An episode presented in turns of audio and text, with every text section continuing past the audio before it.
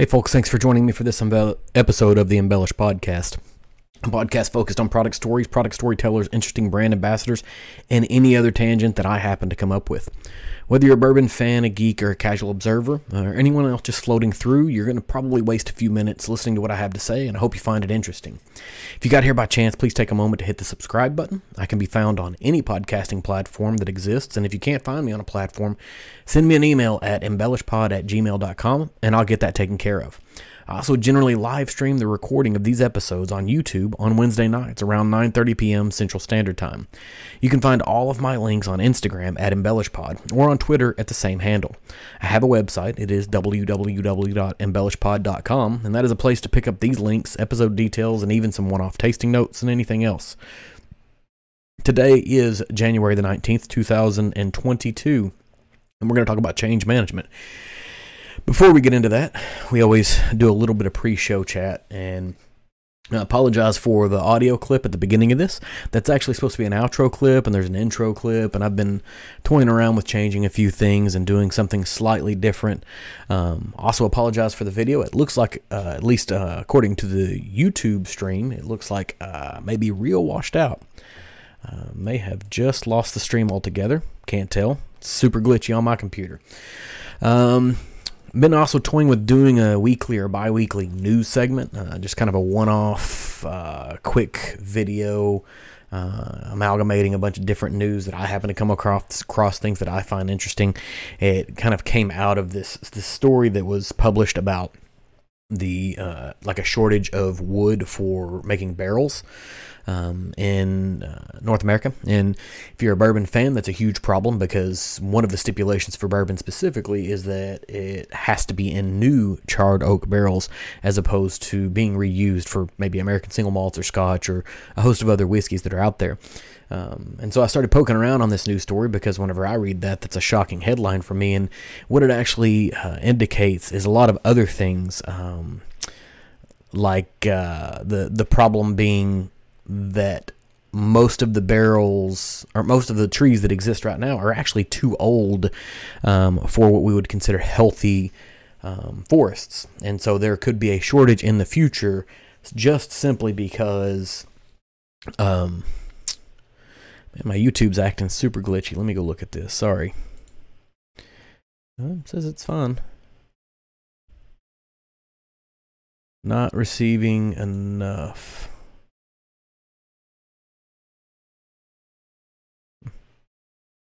No. We'll keep going forward and see what happens. And if the video is bad, then I'll just upload the recording that I'm actually making of this and we'll make that work. Uh, whatever happens, happens, I guess. Um, but, anyways, uh, it was more about um, Wood's health, it was more about uh, problems with how old the trees are that are um, out there being farmed currently, and it wasn't so much as a almost a call to Chicken Little. And so I thought, you know, hey, this is something that a bunch of us read, and I've seen people talking about it on other streams. And maybe this would be interesting to sort of break down because um, the initial reaction was slightly different than what the reality of what's going on is. Um,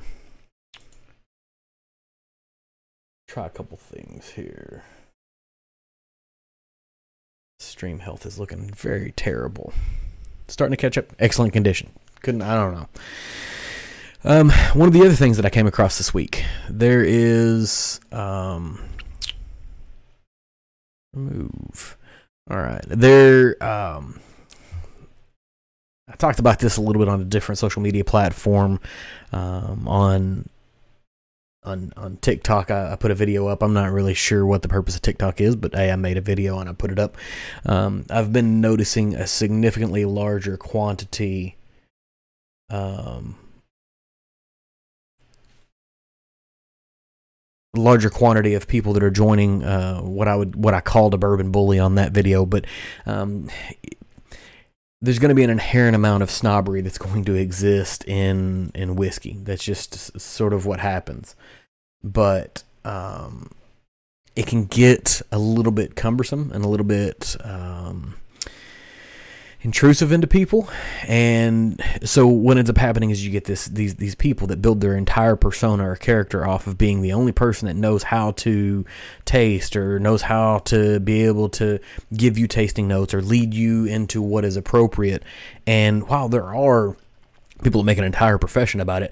Most of the people that at least I interact with uh, on social media, on YouTube, on Twitter, Instagram, TikTok, wherever, they're all uh, interested in entertaining and joining people together. And that, that type of behavior doesn't really fit along with that. We're not necessarily industry professionals that are out there trying to purport ourselves to create beverage lists for restaurants or create new cocktails or whatever. We're just sort of having fun, and we've got to be okay with that, you know. And and and this kind of snobbery sort of pushes people off, um, and you know the there's a difference between being helpful and being firm, and just trying to be. Uh, you know, a, a shocking personality that's going to say, "Oh, you're all wrong and I'm right." You know, you're all crap and I'm the best, and you know, it's super frustrating. And and one of the things that I guess that that breaks down for me is that flavor is relative. You know, you get these people that are getting off on giving tasting notes and that they know what's there and you don't. You can't taste something you've never tasted before. And so if someone gives you a tasting note, um, and if you guys go back and watch the chill filtered episode that I did with uh, Robbie and Cole, um, he gave me a flavor that I've never heard of before. And then he related it to something that I did understand, uh, which is um, elderberry flower.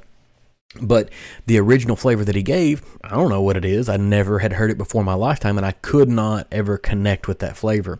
If someone tells me, hey, this tastes like banana, banana could be a banana itself, an actual banana. It could be banana ice cream. It could be banana runts. It could be banana flavored cough syrup. It could be any flavor of banana, and that's what's going to come to mind. So it's a problem with tasting notes is that it's relative. You can't taste what you've ever tasted before, and whatever you taste is actually what you taste. You know, it's all about triggering a, a memory within your um, within your brain of, of, of, some flavor profile somewhere, and so you're likely not wrong uh, with whatever you taste because it is what you taste. And so, um, you know, the best thing you can do is find somebody who gives tasting notes. Um, on on things that that you sort of align to and now you can find somebody that has a similar palate or a similar profile and maybe that person can give you suggestions on what to drink or what not to drink but at the end of the day um, you know the, these folks that sort of want to jump in there and tell you what to think and tell you what is right and what is wrong they're a little bit wrong-headed in that um, you know, and who am I to, to say anything different? But it is what it is. Um, the, the the topic of today's episode, and it won't be uh, probably won't be super long tonight.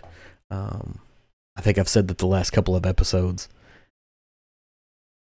But the the goal of tonight's conversation is going to be around um, change management, and that's one of the things that outside of whiskey everyone sort of understands and in, in my profession um, a lot of what i do is change management.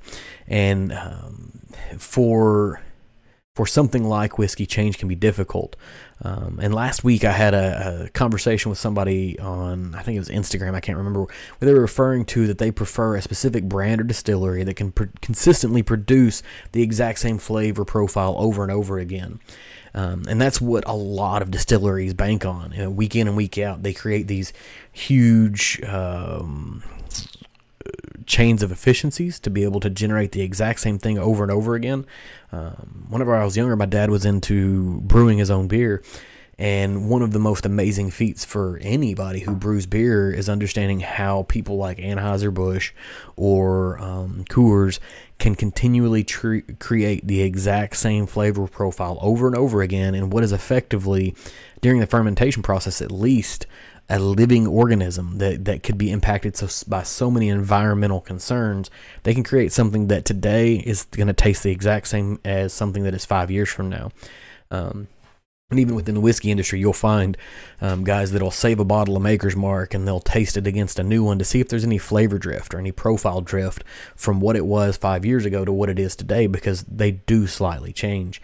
Um, but those are you know those are small incremental changes that occur over time and the reality is, within whiskey until probably 20 years ago um, the fact that it wasn't changing was the bread and butter of whiskey marketing. It was the bread and butter of what bourbon was doing in North America. But we also kind of see where that kind of uh, mindset is going to get you. It's going to get you into a, a, limited marketplace that people aren't interested in. They, they want to see something that's slightly different. And that's what you see, or at least that's what I experience with things like um, Barrell Spirits or Stagg Junior um, or Elijah Craig Barrel Proof, Larceny Barrel Proof.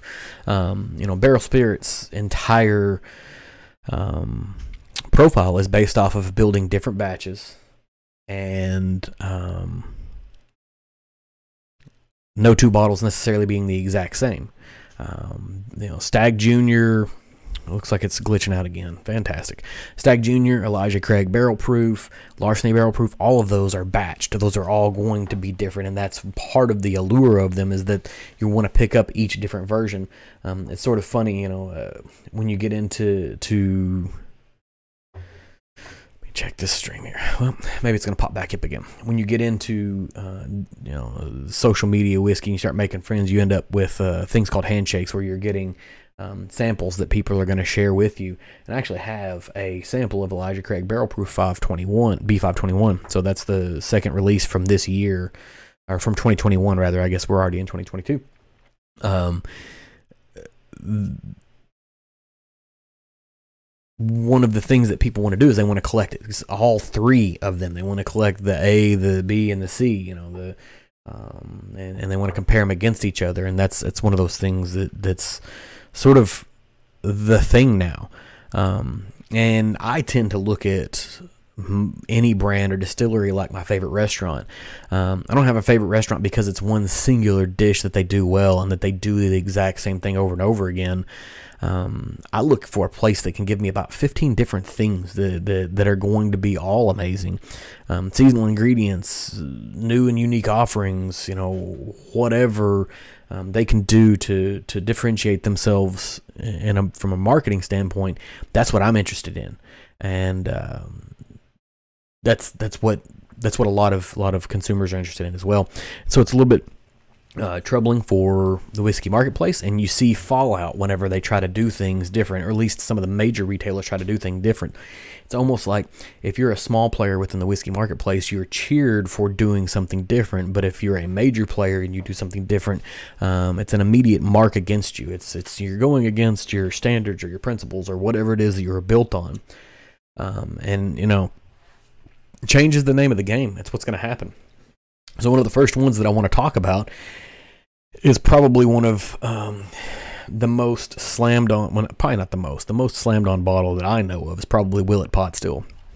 But aside from that, there's you know Basil Hayden toast, or Basil Hayden specifically is going to be considered you know a whiskey that non whiskey drinkers drink. It's an entry level drink. It's it's whatever. But in the last few years, they have um, gone out and tried to get a hold of. Let's see if I close a few other things, if maybe that'll help. Um, they've they've gone out and tried to redo some of the things that they're working on. You know, Jim Beam has looked at um, what the Basil Hayden brand is. They've redesigned their bottles. They've introduced all alternate offerings underneath the label. Their 10 year, their Caribbean, their dark rye, their, you know, a host of other things. But then very, very recently, they introduced toast. And it was one of those things that got panned pretty heavily within the social media marketplace. Where everybody was like, oh, you know, great, another, you know, toasted whiskey, another rice whiskey or whatever. Um, but Jim Beam's been innovating for a long time. I mean, if you the the Basil Hayden um, is is just picking up on some of the things that they've been doing for a while. I mean, if you go back to the um, Signature Craft series a dozen or more years ago, um, they were doing Signature Craft Brown Rice, which I've talked about in another episode before and you see brown rice getting introduced into the Booker's, I believe is is, the one that got uh, a brown rice offering in there. Maybe it was uh, Little Book. I can't remember which one. But anyways, they got into it, and so um, Basil Hayden and my my assumption is Jim Beam's like, hey, we've got this big batch of rice uh, based bourbon. What are we going to do with it? And so they start kind of portioning out to the different um, brands that they have, the different things that they can possibly do with it. They put it under the Jim Beam label. They put it under the Little Book or Booker's. I think it, maybe it's Little Book, and then they put it under the the, the Basil Hayden um, brand and, and try to put it out there. But the thing is, they were doing these sort of innovative concepts and ideas years and years before.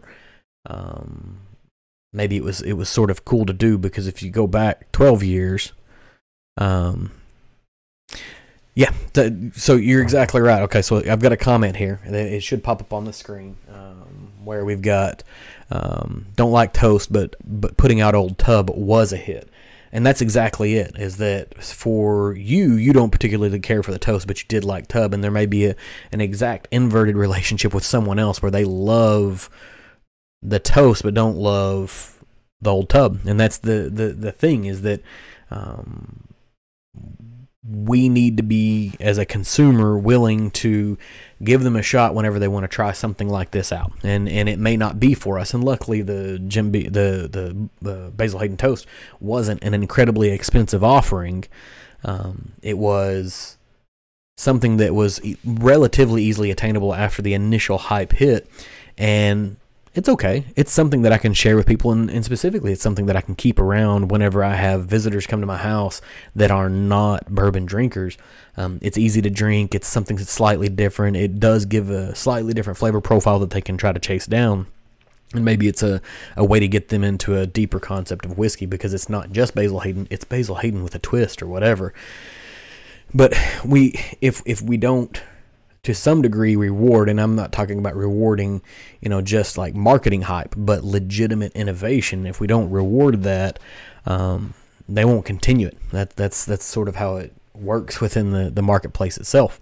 And then uh, on the converse you know we've got this this change that's happening with Stagg Junior versus Stagg right? And so uh, this year in 2022 Stagg Junior should be losing the um, junior moniker.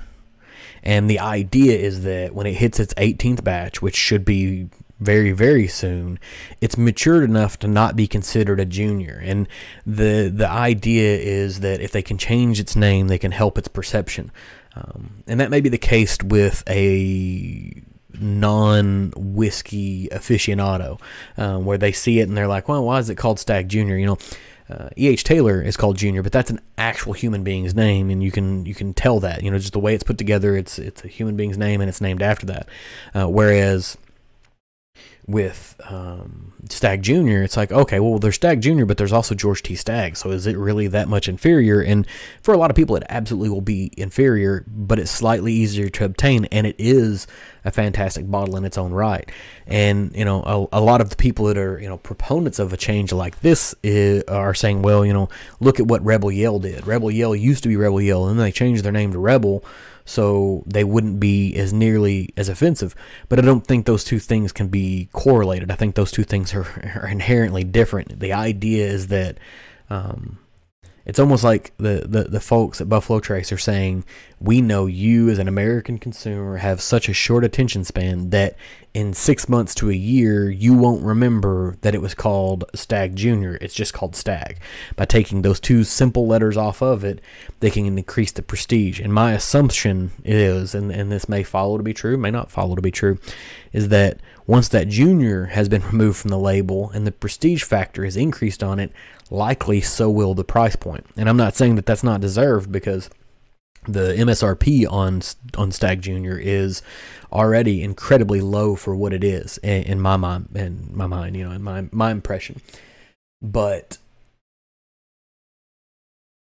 there's there's likely more at play here, you know, and and and it's also interesting that it's we're starting to see another resurgence in um, single barrel picks coming from them as well. You know, Stagg Junior is is I've at least seen three or four different channels that have talked about um, channels or or social media types or retailers are talking about being able to pick up Stagg Junior which will effectively be Stagg, I guess. Maybe I wonder if the the barrel picks will maintain the junior and they can use up all the old bottling labels, and only the new product for batch 18 and beyond will. I don't, I don't know. That's their problem to work out, not mine. Um, but they're they're trying to craft this story, and I'm all about stories, but this one is a little bit weak in its structure. Is the fact that um, Stagg Junior has grown from a boy into a man because it said its 18th batch. Um, that doesn't, you know, it doesn't hold weight because at the end of the day, it's still eight or nine year old whiskey in a barrel. It's not 18 year old whiskey, um, and and that's okay. You know, it's. Uh, I think they're putting too much weight on the junior now. Is it? Uh, like I said, there, there's something else at play here, in my impression. And if you look far enough down uh, the line, something else will get tied to it. Some other some other reactionary situation is happening here. I, I don't know what it is, and you know, there's no conspiracy to it. You know, there's a marketing plan in place, obviously, and they felt like this was a smart decision. And there are people making significant amounts of money um, to be able to make decisions like this. So there's there's something to it, uh, but also at the same time, they're they're making marketing decisions like, hey, we're just not going to release George T. Stagg at all in 2021 because the barrels did not meet the standards. Um, and absolutely, sometimes the marketing is out of hand. I mean, I'm the first to absolutely celebrate a fantastic marketing story because storytelling is is a key facet to, in at least for me, a key facet to enjoyment of most anything. Um, there's a lot of research that says stories are far stickier than data is, and everyone has an impression based off of a story of any just about anything that they consume. If there is a story related to it, it creates an impression. For some of the more significant whiskey snobs, um, the fact that there are marketing stories that don't necessarily align with truth, they have a negative impression of that particular brand because of that story, and so they may. Um, decrease the value or their interpretation of what that is just because the story exists. And so it has an impact on everyone. And that's, you know, at the end of the day, we talked about it during the, the blind tasting with um, Cole and Robbie. The reason blind tastings are so scary is be simply because it can prove that you like something you say you don't like, or that you don't like something that you say you do like. Um, you know, if you get rid of the story entirely, then it changes it.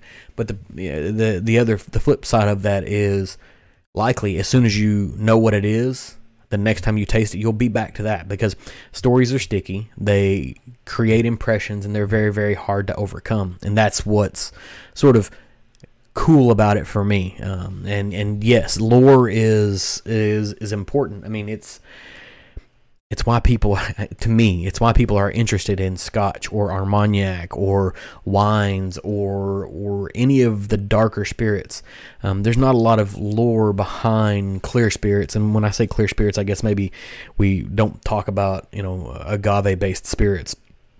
I'm talking more along the lines of vodka, gin, things like that. Um, and maybe even not gin, like some gins, like bathtub gins or um, gins that are that are made from herbals that are grown on small farms. Like there's always a story that can be told, and then it's going to increase people's potential enjoyment. Um, and then there's um, then there's changes that are perceived really poorly, and and you wonder are they marketing gimmicks as well? Uh, you know, so the the Stagg Junior is a clear to me a clear marketing gimmick that is going to lead to something else. Then there's the, then there's Maker's Mark right? And so if we run back a few years, we get this announcement. I don't know. I think it's in 2013 maybe.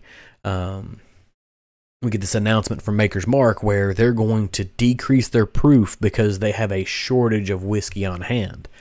Um, they're going to cut it from was it 90 down to 84 86 something along that lines and you know it was it was a discussion that they went through for a very very long time in in their their their business meetings, and they're not wrong. I mean, they they were experiencing a significant uptick in whiskey consumption.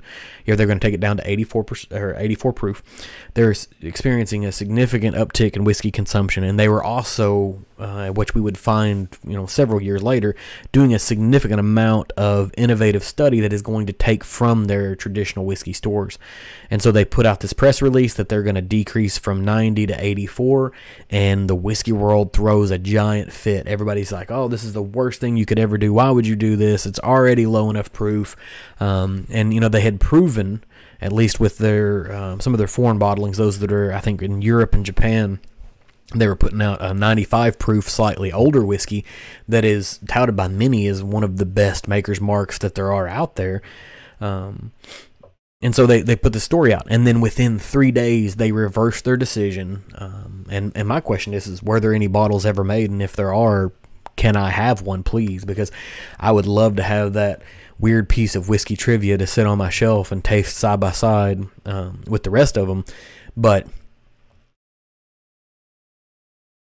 was that decision something they were never actually going to do? They were just trying to drum up interest in their normal shelf staple. Were they just saying, "Hey, we're going to do this," and whenever you know you create this massive rush of people out there running out there to grab up, um, to grab up whatever is maybe remove. Sorry had to get rid of that. Got a spam message in here. Hey, I'm finally picking up some popularity. If I'm getting some uh, bots in the channel, that that means somebody's paying attention. That's fantastic, right? Um, you know, I joked to the last episode, being uh, being a small channel with a small following, um, you can't be accused of purchasing your followers because the minimum purchase is still beyond the amount of people that follow me right now. But anyways, so Maker's Mark and I would say, um, at least from the major brands, Maker's Mark, um, right? People people ran out, they scooped up the regular Maker's Mark stuff, and I would say in the last ten years, they've probably been the kings of innovation, at least in my mindset, in the major whiskey producers in a major whiskey producers line. You know, some of the other distillers out there, distilleries out there, are doing innovative things, but they're doing it with secondary lines. I mean, you think about you think about Heaven Hill, you think about Woodford, you think about um, you think about Jim Beam, you think about Buffalo Trace. They all have this huge number of lines that they can do their experimentation with. And Maker's Mark has always just had Maker's Mark, and it took them a long time to get to Maker's 46. And now we see the the wood finishing series. Now we're seeing these DNA uh, series where they're doing some experiments with barrel entry proof or whatever. Um, but these experiments to be able to be so like the DNA ex- uh, example is a good one for me.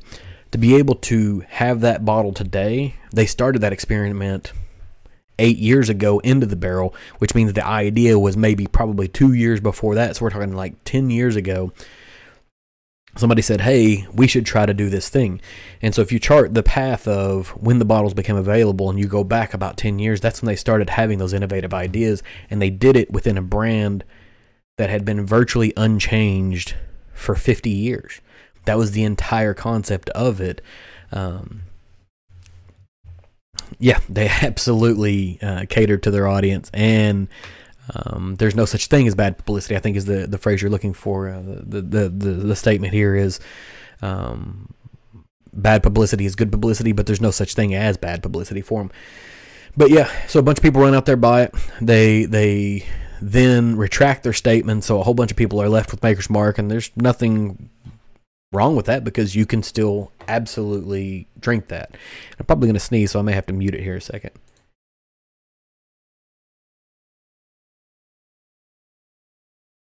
It keeps going away.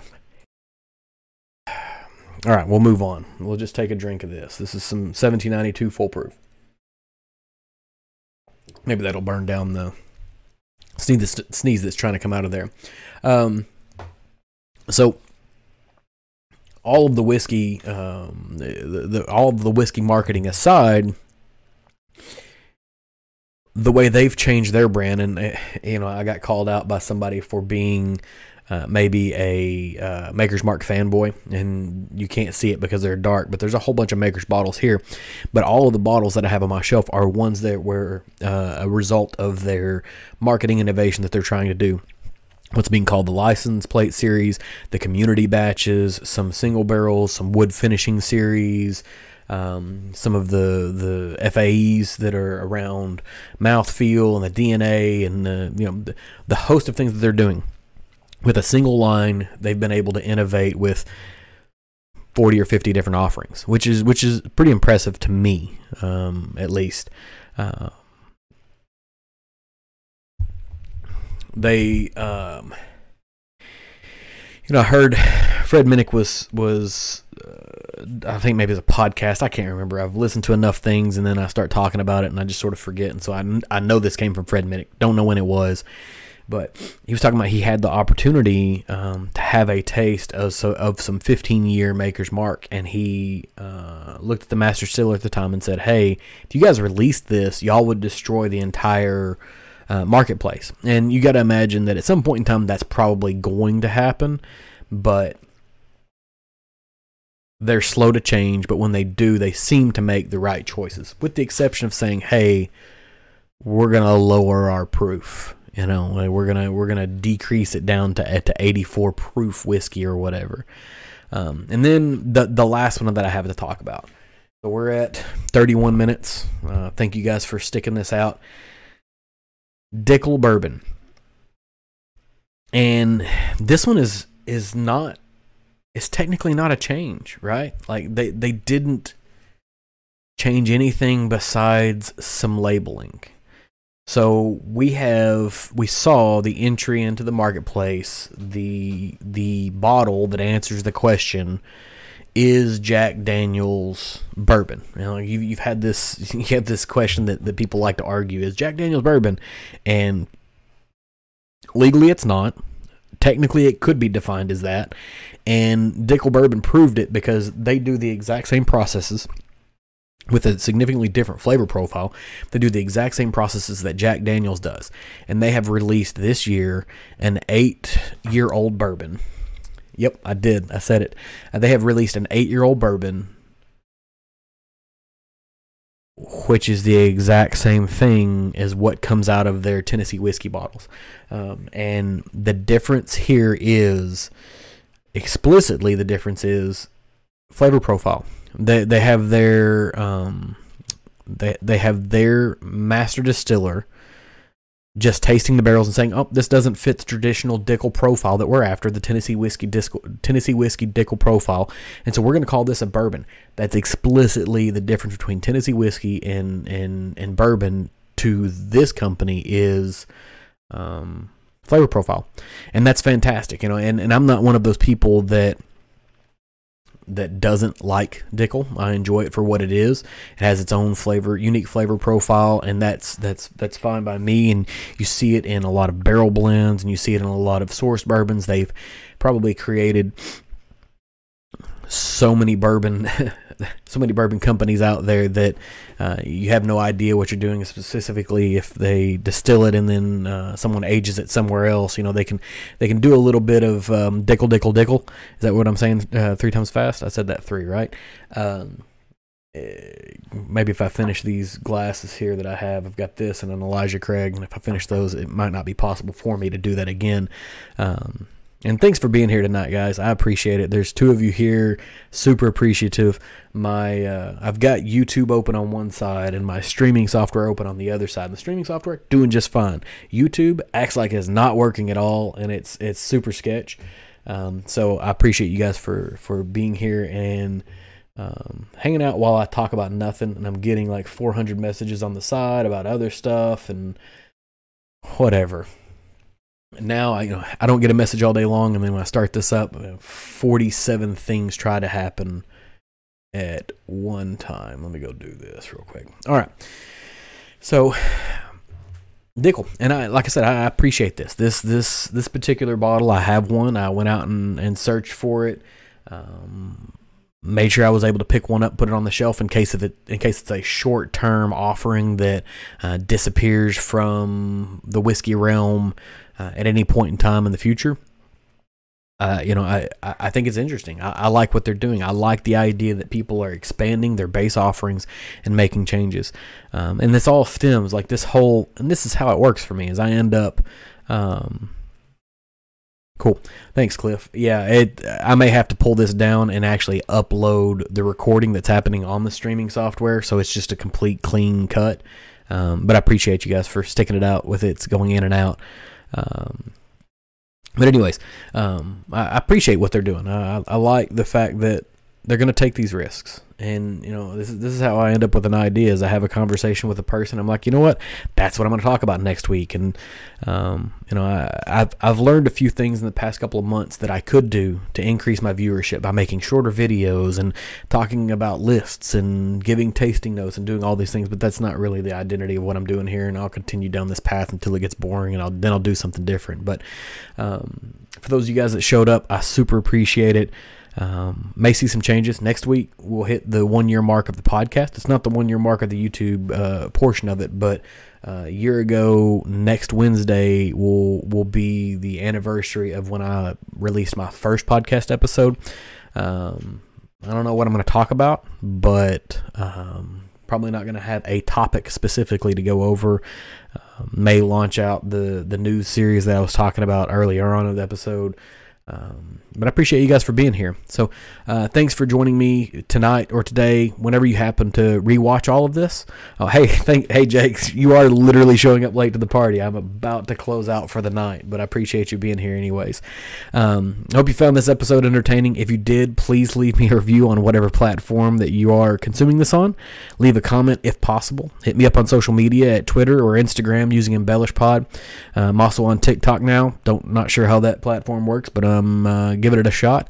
Um, you can give me a follow and you can find out what's going on here. Uh, I can also be found on my website at embellishpod.com. All of my links, accounts, contact details, whatever. Uh, I'll be back again next week with another new offering for you. So until then, cheers and thanks for hanging out.